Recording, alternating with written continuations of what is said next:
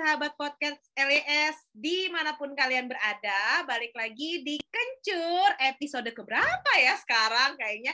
Kita episode ham kedua untuk di tahun 2022. Di bulan Januari ini kita akan bahas mengenai temanya seputar mindful. Nah, buat teman-teman yang penasaran apa sih itu mindful, kenapa sih harus mindful, mindful itu apa ya? Kok aku bingung gitu. Nah, uh, teman-teman jangan khawatir. Kali ini akan ditemani sama saya, Sifat, yang akan memoderatori atau membawa acara podcast kali ini supaya makin seru. Dan saya nggak sendiri tentunya. Uh, hari ini ada Mbak Yunike Setiawati, psikolog yang ada di LIS. Udah cantik banget. Hai Mbak Nike. Halo, halo. Halo Teh, selamat sore. Selamat sore. Mbak Nike, makasih banget nih udah mau menyempatkan waktu buat hadir di podcast Kencur. Namanya kencur sih ya, keluhan Sama -sama. dan curhatan. Tapi sebenarnya bukan keluhan dan curhatan, tapi berbagai macam informasi seputar kesehatan mental. Nah, Mbak Nika, sebelum kita mulai, kayaknya para pendengar nih sama para penonton pengen tahu siapa sih Mbak Nika ini, aktivitasnya ngapain aja. Selain itu juga uh, kalau misalnya nanti mungkin mau konseling sama Mbak Nika, ini Mbak Nika uh, spesialisasi kasus-kasus yang ditangani apa aja ya. Nah, uh, boleh dong di-share ke teman-teman para pendengar sama para penonton kita. Oke, baik. Terima kasih Teh untuk waktunya. Jadi teman-teman semua, salam kenal, selamat sore. Saya Nike, salah satu psikolog klinis yang jadi asosiat di Yayasan Cintai Diri Indonesia atau Komunitas Love Yourself Indonesia. Jadi eh, seperti yang disampaikan oleh Tesifa tadi, saya berpraktek di sana sebagai psikolog klinis dan biasanya saya menangani kasus-kasus yang kaitannya sama gangguan kecemasan gitu ya. Kemudian ada gangguan depresi atau mungkin kadang-kadang saya juga dapat klien-klien dengan gangguan kepribadian juga gitu ya. Terutama yang paling sering itu BPD atau eh, borderline personality disorder. Jadi eh, apa ada gangguan juga di uh, apa ini relasi dengan keluarga juga bisa gitu ya. Atau mungkin trauma dengan relasi dengan pasangan itu juga sering saya hadapi itu sering saya tangani gitu ya kasus-kasusnya jadi seputar itulah teh yang saya handle kasus-kasusnya. Oke, wah seru banget ya. Jadi uh, ternyata untuk yang masalah sering cemas-cemas, cemas-cemas akhir bulan belum dapat gajian gitu ya, cemas-cemas akhir bulan. Kalau itu saya sama sih. Indomie doang itu bisa nggak nih kira-kira di, di konsulin sama Mbak Nika kalau kondisi kayak gitu? Boleh, boleh, boleh. boleh Nanti kita ya? sama-sama hitung gitu ya, gimana caranya gitu mengelola. Ya? Aduh, pusing gitu ya.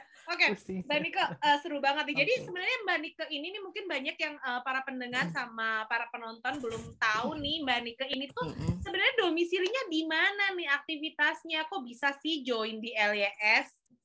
Oh iya, oke. Okay. Saya domisilinya di Surabaya. Jadi sebetulnya cukup jauh gitu ya sama pusat LIS yang ada di Bandung. Di Tesifat gitu jauh banget. Jadi saya kerjanya remote atau online gitu ya, entah itu untuk sensi konseling maupun kalau ada webinar atau event-event lainnya. Jadi training juga saya online semua gitu intinya. Okay. Gitu. Jadi jarak tidak masalah gitu ya. Betul ya, sebetulnya pandemi ini ternyata bukan hanya membawa musibah tapi juga justru membawa berkah betul, gitu ya. Betul, berkah betul, bahwa segala, sesuatu yang mungkin kita anggap dulu nggak mungkin gitu mm -hmm. sekarang ternyata mungkin gitu ya. Konseling online, Setuju. belajar dan lain sebagainya. Wah, seru banget nih. Oke, Mbak Nike nih ngomong-ngomong tentang hmm. uh, si mindful. Kali ini tuh yang akan kita bahas okay. adalah uh, kita tahu ya kalau istilahnya mindful itu adalah now and here gitu. Artinya yeah. harus hadir saat hmm. ini juga. Tapi nih masalahnya adalah ini tuh susah-susah gampang Mbak Nike. Kadang ya lagi yeah, makan betul. nih, kadang lagi makan uh. sambil nonton. Kadang iya, nih lagi makan, eh dengerin gosip. Atau misalnya lagi makan, terus tiba-tiba main handphone. Apalagi handphone nggak bisa hmm. jauh. Nah, uh, sebenarnya pengen tahu nih Mbak Nike lebih uh, lengkapnya si mindful hmm. sama mindfulness itu itu merupakan satu hal yang sama atau hmm. berbeda ya? Terus yang paling penting juga yang pengen kita tahu nih selain itu, kenapa hmm. ya? Kok bisa susah banget sih mindful? iya, jadi memang mindful dan mindfulness itu sebetulnya satu arti gitu ya. Cuma kalau mindful itu lebih ke state atau lebih ke kondisi gitu ya.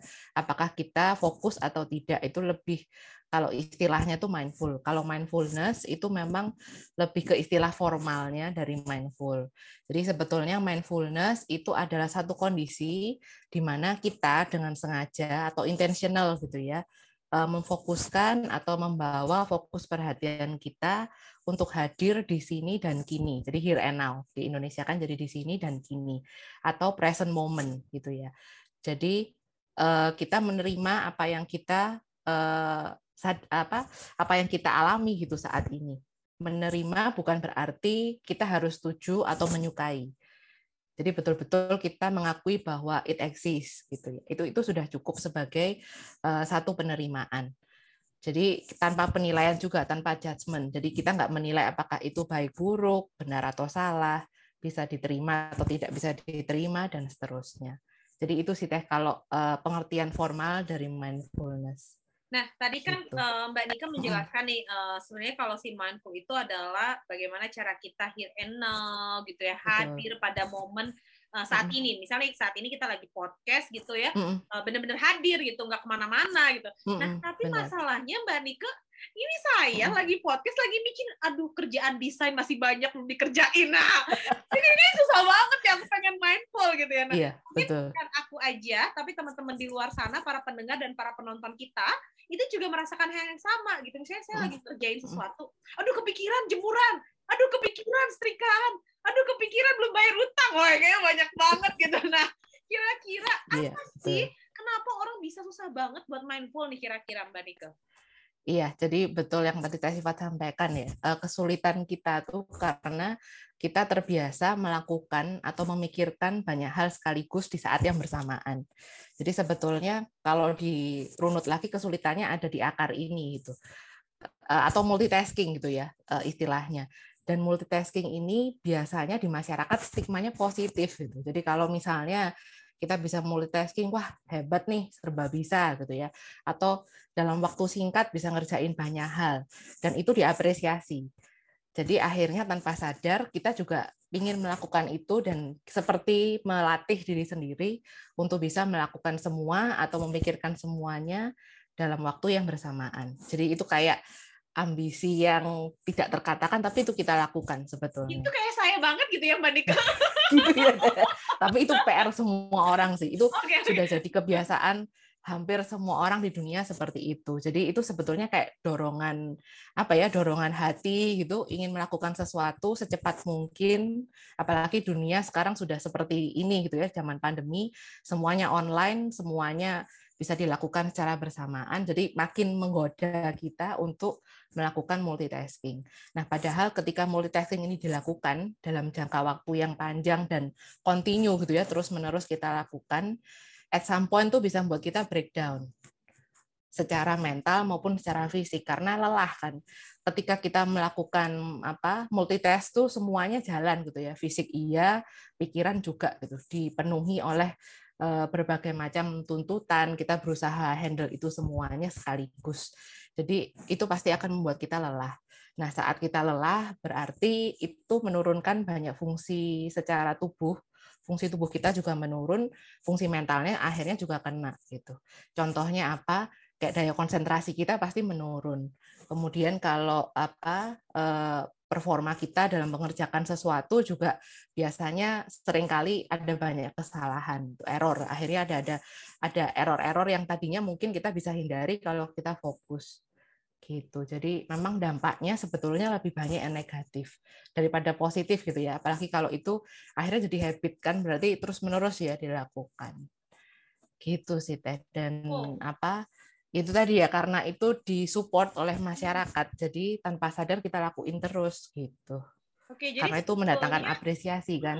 Iya, jadi justru sebetulnya Mbak Niko mohon maaf uh, jadi kepotong. Jadi sebetulnya justru mm -mm. multitasking itu adalah sesuatu hal yang harus kita kontrol ya secara tidak langsung tuh iya, iya, betul. harus kita kontrol. Mm -mm. Tapi mm -mm. karena adanya betul. stigma atau kesalahpahaman uh, masyarakat mm -mm. di sana, mengira bahwa mm-hmm. multitasking Benar. adalah sesuatu hal yang amazing gitu. Wow, keren banget. Ya, ya, powerful. Oh, powerful. Iya, kayak ya. super power gitu ya. ya. padahal ya, justru betul. itu salah mm. karena bisa jadi mm-hmm. ketika multitasking itu terlalu di pressure terus menerus mm-hmm. maka akan membuat seseorang merasa lelah ya yang tadi betul, bisa jadi mental breakdown atau mungkin mm-hmm. bisa kalau zaman sekarang bisa nggak sih masuk dalam kategori burnout Mbak Nike? Bisa, bisa. Betul. Bisa, ya? Istilahnya burnout. Iya, betul. Masuknya betul, ke dalam uh, burnout, uh, burnout ya. Burnout ini mm -mm. Uh, uh, apa?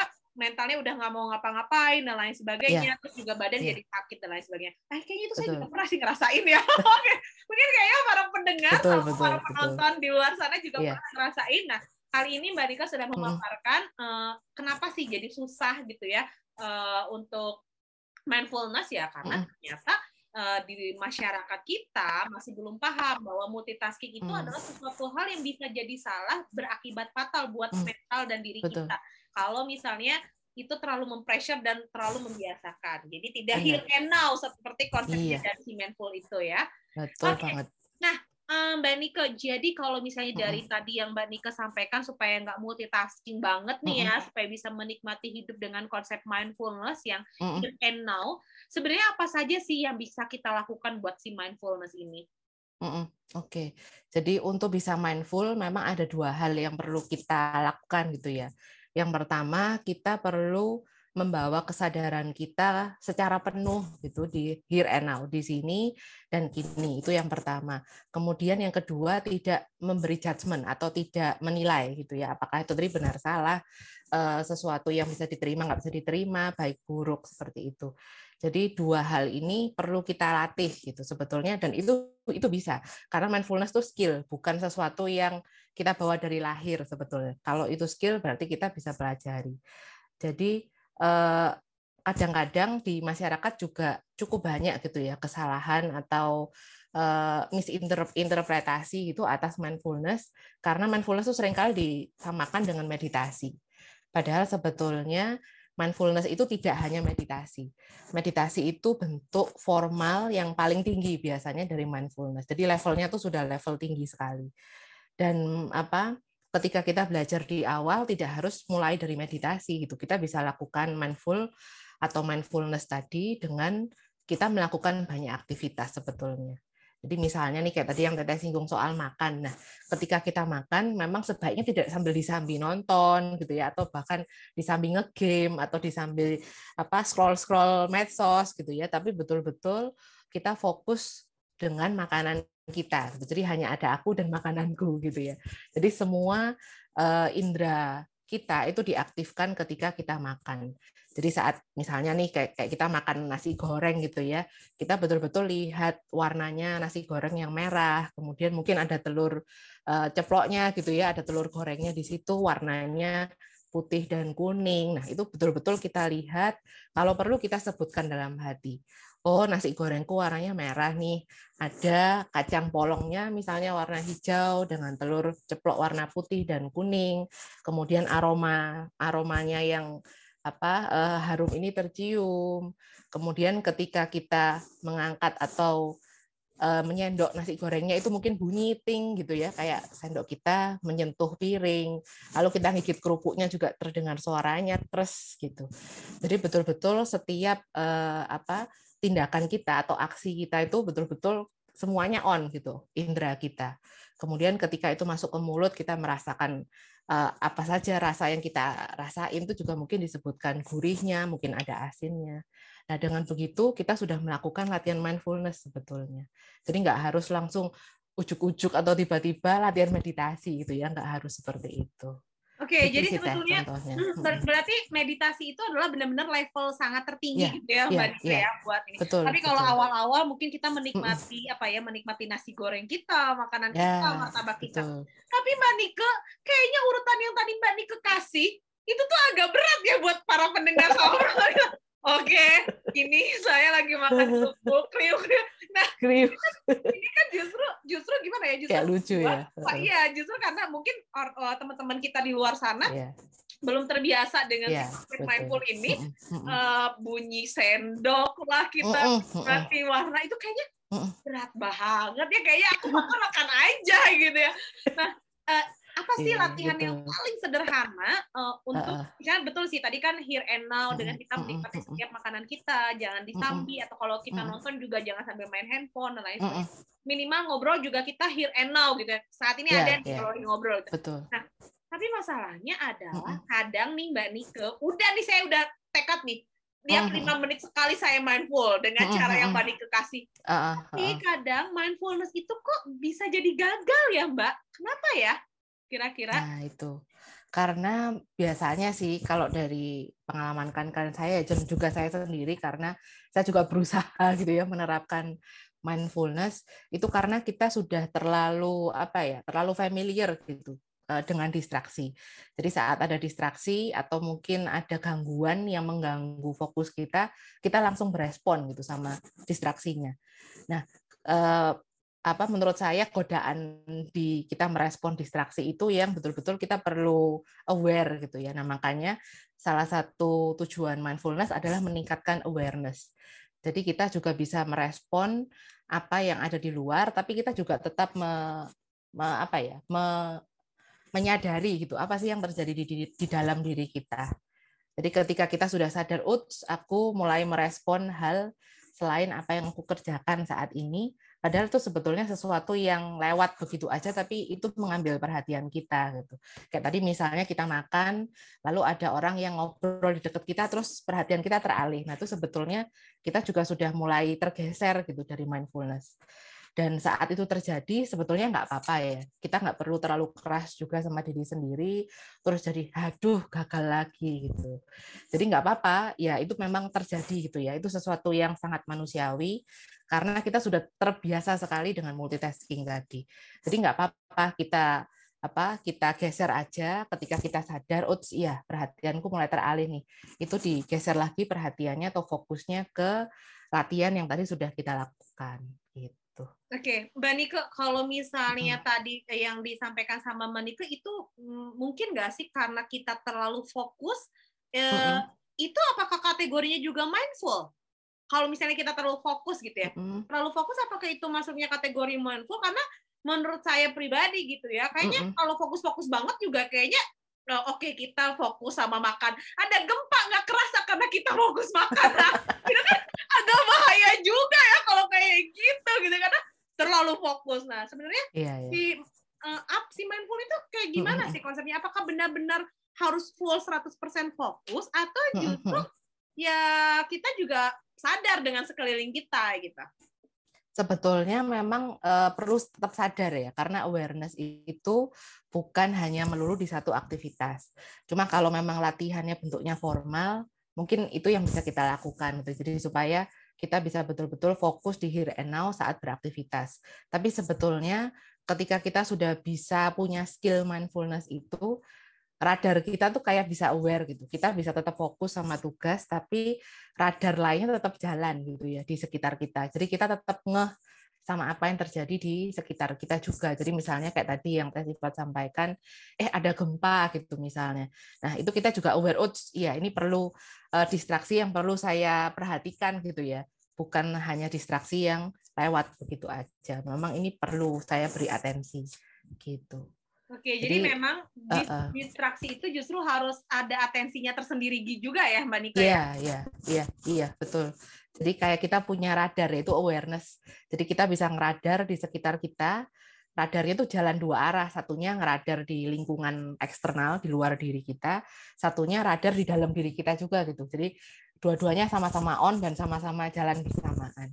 Itu sih sudah apa ya? Sudah indikator atau tanda bahwa kita sudah mulai bisa mindful. Gitu. Okay, wah, uh, ini sebenarnya agak susah-susah gampang. Jadi teman-teman uh, yang perlu teman-teman perhatikan ya para pendengar dan para penonton di luar sana bahwa sebetulnya mindfulness mindfulness itu bukan hanya fokus di satu tempat atau di satu satu yes. titik aja gitu. Jadi nanti kalau ada gempa teman-teman emang gempa ya gitu ya nggak gitu juga tapi teman-teman ya, ya, benar-benar jadi aware sama distraksi yang ada hmm. kapan teman-teman harus mengambil tindakan dan betul, juga betul, bisa membedakan. Betul dan teman-teman juga jadi sadar ya mbak mana nih distraksi hmm. yang sebenarnya mendingan kita abaikan aja dan ya, ya. jadi pada saat uh, betul betul. Betul ya seperti nanti itu at some point bisa seperti itu kalau kita awareness gitu ya. Okay. Mbak Nika, Sudah okay, si si main, yeah, yeah. belajar mindfulness ini tuh ada durasi berapa lama sih untuk bisa benar-benar mindfulness? Apakah uh -uh. hitungannya sebulan, dua bulan, atau mungkin uh -huh. bisa bertahun-tahun gitu kayak uh -huh. tahun bertahun-tahun kok kayak kayak bahasa Inggris aja Mbak Nika kayak bertahun-tahun belajar bahasa Inggris kok nggak bisa bisa ya gitu. si mindfulness ini tuh gimana? Apa sama nggak ya kayak bahasa Inggris gitu? Kalau menurut saya pribadi, sebetulnya ini tuh keterampilan yang perlu diasah terus-menerus ya, Teh. Sama kayak tadi yang Teh sifat analogikan bahasa, itu kan kayak sebetulnya never ending learning gitu ya. Jadi kita perlu lakukan itu terus-menerus sehingga kemampuannya makin terasah. Jadi menurut saya sih nggak ada waktu exactnya ya harus sampai oh sebulan dua bulan gitu tuh nggak bisa juga karena nanti ketika kita stop suatu saat jadi sudah bisa terus kita nggak melakukan itu tuh juga bisa nanti tumpul lagi karena itu kan awareness ya. Jadi kalau awareness atau kesadaran itu perlu dilatih secara kontinu gitu supaya itu tetap tetap jalan. Kalau kita stop ya ntar jadi tumpul lagi nggak nggak jadi tajam. Gitu Oke, okay. Mm, ini mungkin lebih kayak gini kali ya Mbak Nike kayak hmm. Hmm, pisau kalau ya, misalnya yeah, yeah. diasah ya nggak akan tajam, dia akan ya. terus-terusan yeah. tumpul gitu ya. Jadi betul, sesuatu betul. yang tidak terlatih ya akan terus-terusan tumpul. Nah, masalahnya Benar. adalah teman-teman mau sampai mau kapan nih latihannya? Nah, itu dia nah, itu. ya. Jangan mulai besok ya, mulai sekarang. Mulai sekarang. Jadi pas habis dengerin podcast kita nih, teman-teman harus langsung lakukan saat ini mencoba. juga mindful iya. gitu ya tapi yes, at least mencoba ya hmm. minimal rasain lah itu rasa kerupuk yang teman-teman makan gitu ya iya cuma asal telan ya iya yang jangan jangan asal telan atau apalagi buru-buru gitu ya iya, nah, betul, nah betul. mbak Nike uh, terakhir nih sebelum kita masuk ke closing statement kira-kira hmm. menurut mbak Nike uh, sebenarnya apa sih indikator yang ingin kita capai uh, uh dari si mindful ini? Kadang kan misal, uh oke, okay, saya udah dengerin podcastnya LES nih, harus uh mindful. Tapi apa ya indikator? Jadi maksudnya buat, buat uh, apa ya gitu? Iya. Uh, maksudnya tuh ini ya teh. Jadi kalau kita mindful tuh tanda-tandanya apa sih? Gitu kan? Betul. Satu ah, tanda-tandanya ah, iya. apa? Terus kira-kira saya ini udah latihan nih mindful, tapi saya nggak hmm. tahu ini udah mindful apa Sudah belum. Apa gitu. belum. Nah, ya, iya betul. betul. Karena kan mungkin kebanyakan orang hmm, hmm. yang secara awam gitu ya, hmm. yang, hmm. yang terlalu paham, agak bingung nih um, mendefinisikan atau meng, mengkategorikan hmm. saya sudah mindful atau ya, belum. Nah, menilai diri sendiri ya. Iya betul itu gimana sih sebenarnya hmm. indikatornya Mbak Nika? Oke, jadi kalau indikator saya nggak berani ya pakai standar saya sendiri. Jadi saya ambil dari Kirk Warren Brown dan Richard M. Ryan uh, di tahun 2003 uh, eh, kedua ahli ini menyusun satu skala gitu ya namanya uh, mindfulness attention awareness scale. Jadi satu skala yang mengukur kita tuh bisa punya awareness atau kesadaran untuk mindful atau tidak. Nah, mereka me, apa membuat gitu ya satu indikator yang berisi lima hal untuk menilai apakah kita mindful atau tidak. Jadi yang pertama adalah non-reactivity to inner experience. Jadi eh, individu ini bisa tetap tenang dan tidak reaktif gitu ya terhadap perasaan atau pikiran yang biasanya atau sebelum kita belajar mindful itu jadi trigger atau jadi pemicu respon emosi kita. Nah, itu pasti tiap orang beda-beda ya, Teh. Jadi satu orang dengan orang lainnya itu pasti akan berbeda triggernya. Jadi saat trigger itu muncul dan kita aware bahwa nah ini trigger triggerku ini trigger saya. Uh, sebelumnya itu kita ke trigger setelah kita belajar mindfulness loh iya ya kok aku nggak apa-apa ya dapat uh, situasi yang sama ternyata aku nggak sereaktif dulu itu tanda pertama. Kemudian tanda kedua uh, si individu ini mampu mengamati kemudian mengenali dan merespon sensasi gitu ya. Jadi sensasi itu apa pun yang kita rasakan dari lingkungan, kemudian pikiran dan perasaan yang terjadi dalam diri kita. Dan uh, biasanya betul-betul mengenali gitu ya. Kalau misalnya merasa takut ya kita bisa ngomong oh ya saya merasa takut. Jadi betul-betul mengenali apa yang terjadi di di dalam diri sendiri. Kemudian yang ketiga Eh, individu ini mampu untuk tetap berada di momen here and now atau di momen kini dan sini serta mampu mengabaikan distraksi yang tidak purposeful atau distraksi yang tadi tidak berguna gitu ya. Jadi kayak cuma orang ngomong, akhirnya perhatian kita teralih. Jadi kita bisa memilah mana distraksi yang memang penting untuk kita beri atensi, mana yang tidak. Kemudian yang berikutnya adalah describing atau labeling with words. Jadi kita bisa mendeskripsikan perasaan dan pikiran kita dengan kata-kata yang konkret gitu ya. Jadi bukan hanya um, ya kayak ginilah gitu, bukan. Tapi dia bisa mendeskripsikan, oke okay, aku ngerasa cemas karena khawatir tentang, nah dia bisa ceritakan. Kemudian yang terakhir adalah non-judging experience. Jadi artinya kita mampu menerima keberadaan atau eksistensi gitu ya pikiran dan perasaan dengan lebih objektif. Tanpa ada penilaian atau baik buruk atau salah benar gitu ya. Jadi betul-betul bisa secara objektif menerima keberadaan pikiran maupun perasaan kita. Jadi itu sih teh eh, indikatornya ada lima hal itu. Wow uh, saya sampai gitu. terpana. Wah, uh, lumayan banyak juga ya tapi sebenarnya ya sebenarnya yang paling sederhana adalah teman-teman sadar begitu ya. Itu yang paling Betul. penting ya tadi ya. Adalah teman-teman sadar bahwa teman-teman oh saya sadar saya terdistraksi dengan orang dan saya harus mengabaikan karena itu tidak mm. penting. Kecuali Betul. distraksi itu bisa mengakibatkan sesuatu pada diri kita. Contohnya tadi kayak gempa gitu ya.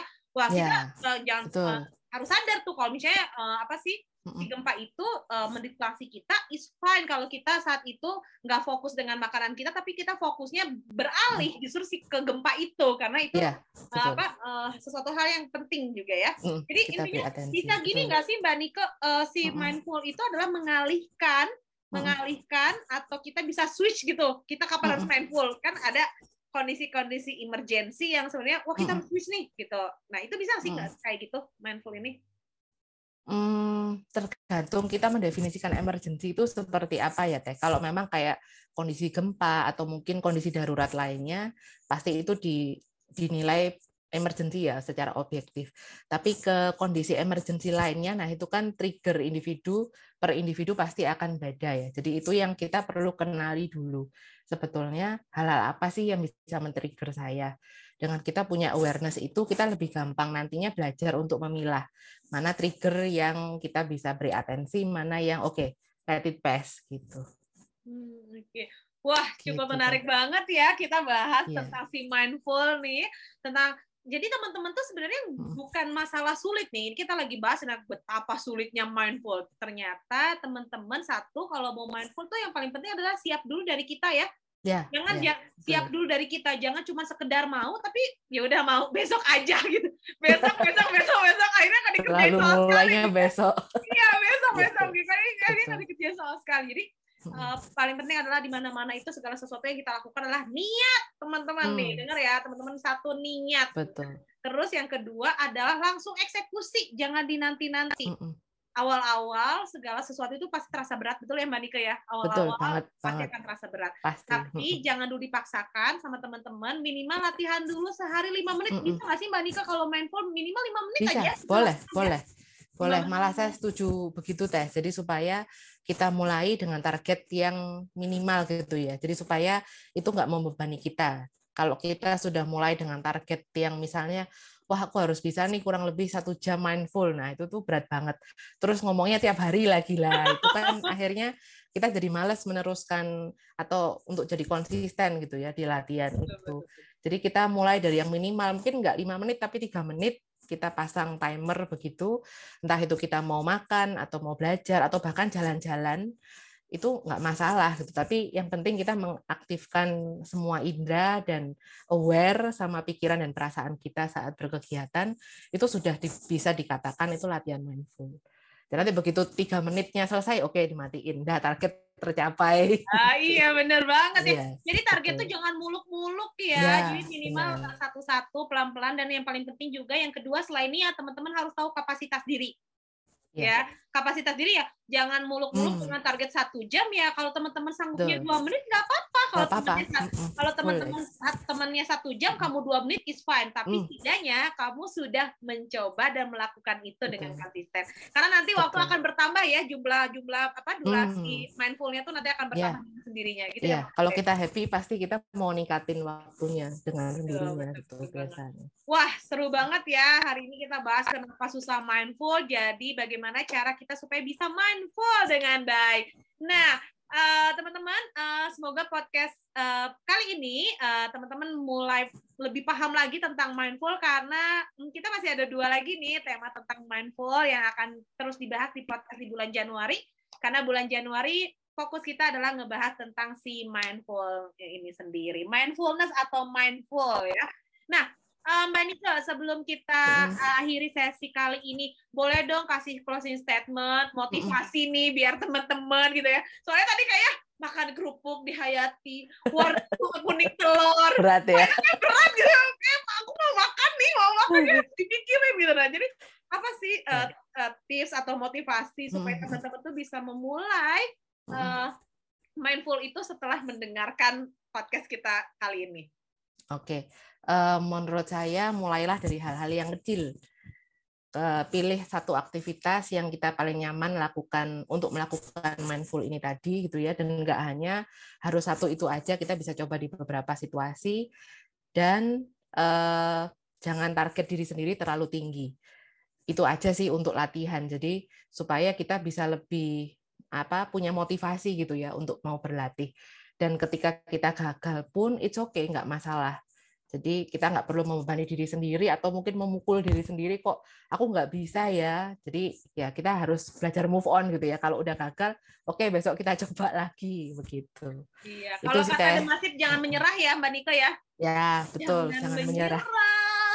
jangan menyerah gitu ya. Oke. Okay. Don't give up. Ya uh, jangan don't give don't give up. Uh, yeah. Yang paling penting adalah teman-teman coba dengan target mm. seminimal mungkin. Jangan terlalu memaksakan diri. Betul. Jangan terlalu pokoknya uh, pastikan teman-teman harus bahagia ketika melakukan mindful ini supaya tujuan si mindfulnya teman-teman tercapai. Kayak gitu ya, Mbak ya? Betul. Oke, okay, sip. Thank you banget Mbak Nika sudah hadir nih Sama-sama. di podcast kita uh, kali ini yang bahas tentang kenapa sih sulit banget mindful. Nah, teman-teman uh, jangan lupa follow akun Instagramnya Love Yourself Indonesia dan juga bisa subscribe. Uh, ini bisa ditonton ya di uh, apa? YouTube-nya Love Yourself Indonesia dan di Spotify juga teman-teman tinggal searching aja kencur. Nah, nanti uh, ketika searching kencur muncul deh nanti ada Mbak Nike dan saya. Terima kasih uh, teman-teman sudah mau dengerin podcast kita uh, hari ini dan juga terima kasih juga Mbak Nike untuk waktunya. Bye. Sama-sama Teh. Bye bye.